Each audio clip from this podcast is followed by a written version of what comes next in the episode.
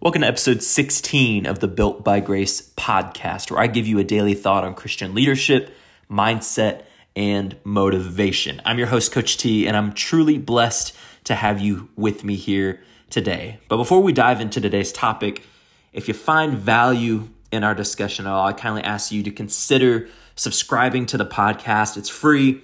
It's the best way to make sure you never miss an episode. You can find it on Apple Podcasts, Spotify, uh, wherever you listen to your podcasts. I'd also truly be grateful if you could rate and review the show. This not only helps me to improve, I'm always looking to get better, but it also helps other like minded individuals to discover the show. And finally, please consider sharing the Built by Grace podcast with friends, family, anyone you think could benefit from our discussions on Christian leadership. You're going to be playing a vital role in my mission to help inspire and empower as many people as possible, all to the glory of God. So, thanks again for being a part of my community. Your support means more than any words that I could give would be able to express at the end of the day. Today's topic, we're going to be looking at the power of poise and how composure influences your leadership. Let's get into it.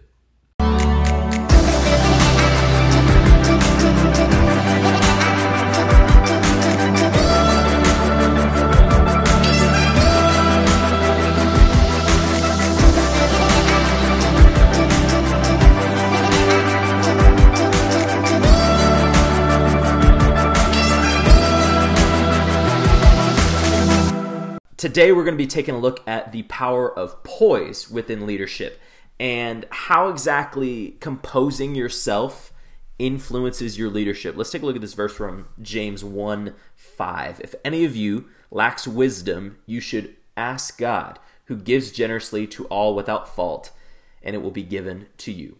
Now, as a leader, you're going to inevitably find yourself in the midst of chaos, controversy, adversity pressure, whatever that might look like. Whether it's dealing with a tough decision that you have to make, or you have to handle some sort of conflict, or you have to guide your team towards a goal in the midst of it not fully going the way that you planned on it going, the demand for composed and effective leadership in our day and age is super high. And I think in these in, in these situations, it can become easy to let our emotions cloud our judgment on what we should be doing, and it disrupts the effectiveness of our leadership in a lot of ways. And without the right tools, we become reactive to situations rather than proactive, and we let our emotions drive our decisions rather than having poise in the face of trials. That's what an effective leader is. They have poise in the face of trials. Now, poise is much more than the outward appearance that you give off to other people. Uh, it's not necessarily always the stoic uh, posture that you have where you just don't let anything bother you.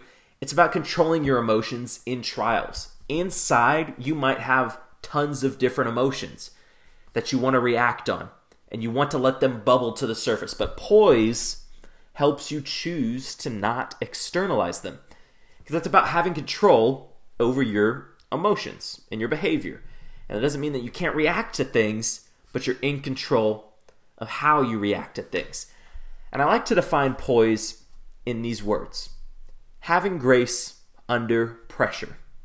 Having grace under pressure. What a beautiful depiction of what it means to love and to serve those around us when you are in those adverse circumstances. Because poise is about giving yourself and others the grace that is needed when things don't go the way that you planned on them going. Having grace under pressure. It's not allowing a situation to take you off the path towards running the race that you're running because the poised leader is able to do three things effectively.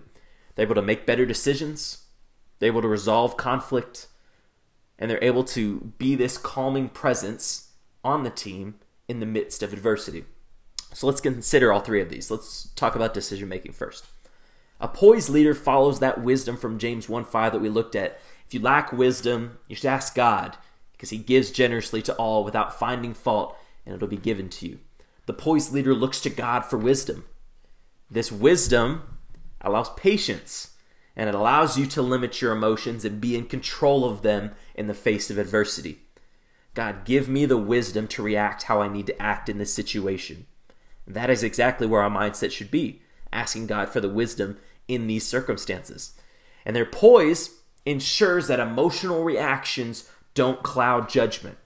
You can make better decisions then because you're seeking wisdom from the proper source. You're calm under pressure. You realize that being calm under pressure leads to being under the direction of the one who offers actual wisdom. So, first, seek that wisdom in prayer. Prayer is super important in these situations. Rather than reacting to the situation, seek it from the proper source. And when the leader receives wisdom from God, they can then resolve conflicts in a much more gracious and effective manner. I don't know the amount of times that I've personally struggled in this area where I just react to things that bother me rather than take a step back and try to solve it in a positive and effective manner. I want to get stuff done and figured out right away, and that's not always how most people operate.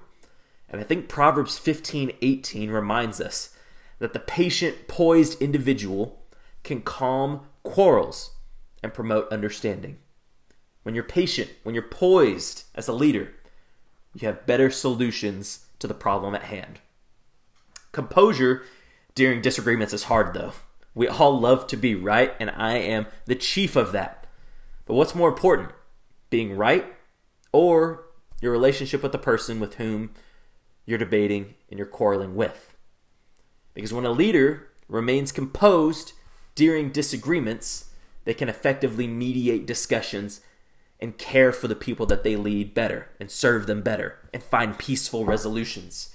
Because it's all about serving the individual. When that happens, the team benefits.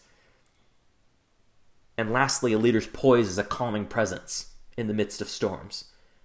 When bad things are happening on your team and everybody knows bad things are happening, you as a leader have a decision to make.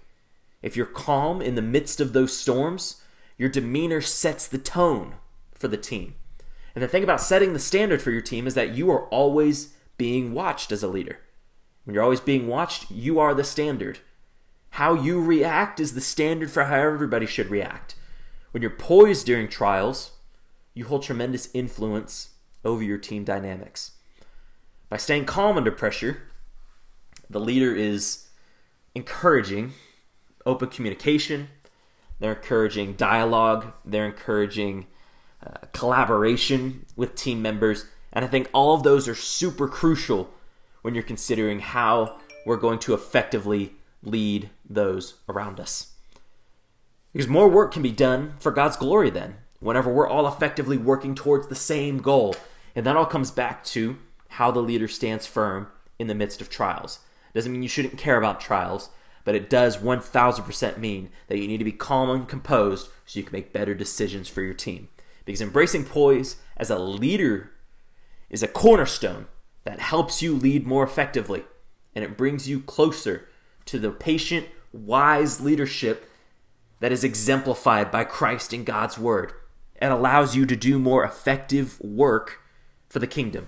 And we're not always going to be perfect at this, but we follow a perfect example. And the more we pay attention to that in God's Word, the more that we're going to be effective leaders serving and loving others for His glory. That's all I have for you guys today. I hope you have a blessed rest of your day.